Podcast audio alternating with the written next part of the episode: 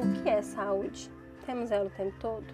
São perguntas complexas, pois podem obter diferentes respostas. A saúde é mais do que fator biológico, é social, ambiental e diverso.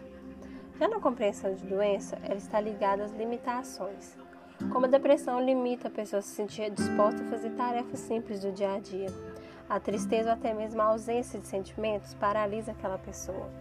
Ela não sente vontade, prazer em fazer algo. Ela está limitada. Ou no caso de uma pessoa internada por causa do Covid-19, ela está limitada a ficar naquela cama, no caso da intubação. Ela não tem força suficiente para se movimentar. E para garantir a saúde e livrar-se da doença, são utilizadas práticas diferentes em cada situação e local. Por exemplo, temos a medicina natural, aquela que utiliza plantas e remédios caseiros para curar os enfermos, mas que nem sempre funciona para todas as doenças. Outro exemplo é o yoga, uma prática milenar originária na Índia, mas que foi se espalhando para diversos países. A prática do yoga garante uma saúde mental e física, podemos observar que a cultura de muitos lugares podem se fundir.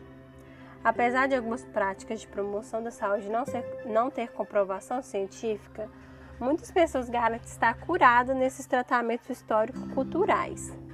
Outro ponto importante é que a saúde, por ser produto do capitalismo, por ter se tornado produto do capitalismo, nem todos podem ter acesso a ela, recorrendo às práticas passadas de geração em geração, como os benzedores, os remédios caseiros e tantos outros.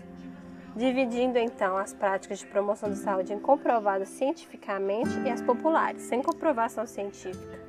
A saúde não é necessariamente a ausência de doença. Além disso, as práticas de promoção da saúde são complexas e estão sempre passando por transformação.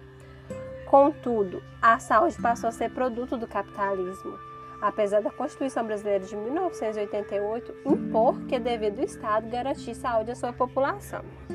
É improvável termos saúde o tempo todo, mas sempre buscamos por ela.